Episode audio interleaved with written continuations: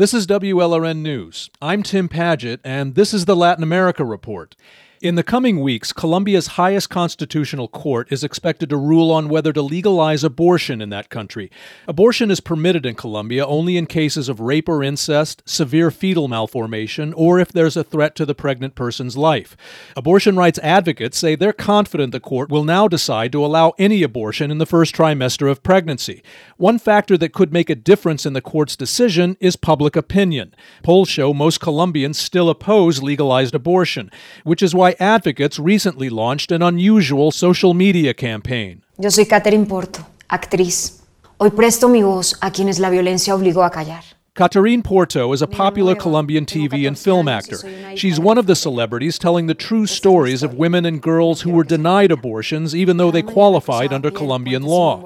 Their argument is that as long as abortion remains illegal in most cases there, doctors remain reluctant to provide it even when it is legal it broke my heart when I learned that Eva was forced to give birth in inhuman conditions. Porto narrates the case of Eva, who was 14 last year when she was raped in Cucuta, Colombia. Like the others profiled, Eva's case was documented in court. Me llamo Eva, tengo 14 años y soy una hija de la frontera. Eva became pregnant. Healthcare providers allegedly refused her a legal abortion because they didn't believe her story. Her baby was born dead the system, the people who were supposed to protect her, they were against her at every turn.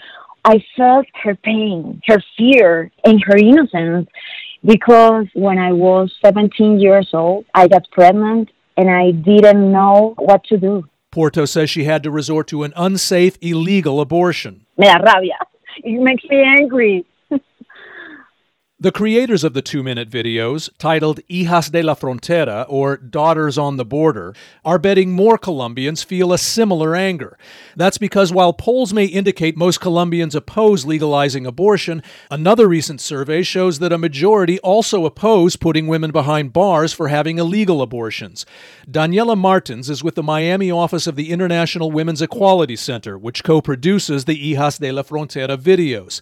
She says the campaign hopes to build on that sign of momentum. We know that public opinion has shifted. We can feel it on the streets. It's something that we started feeling before Argentina passed the legislation. Since last year, both Argentina and Mexico have legalized first trimester abortions. In both countries, a swing in public opinion occurred beforehand. Martin says the Hijas de la Frontera videos aim to sway Colombia's court justices, too. We know that we were speaking to the court, especially we were speaking to three members of the court who were undecided on this issue. Legal experts say that influence is not uncommon. It's a legal fiction that judges were ever blind to public opinion, especially in today's day and age. Caroline Bettinger Lopez is a University of Miami law professor who follows Latin American abortion law. Evolution of the law has to run hand in hand with evolution of public opinion, which the Colombian Constitutional Court readily accepts y mm, desde el año 2014 realizó investigaciones sobre el aborto inducido. But the other side believes it can sway the court with social media too. Law professor Natalia Bernal Cano is one of Colombia's most outspoken abortion rights opponents.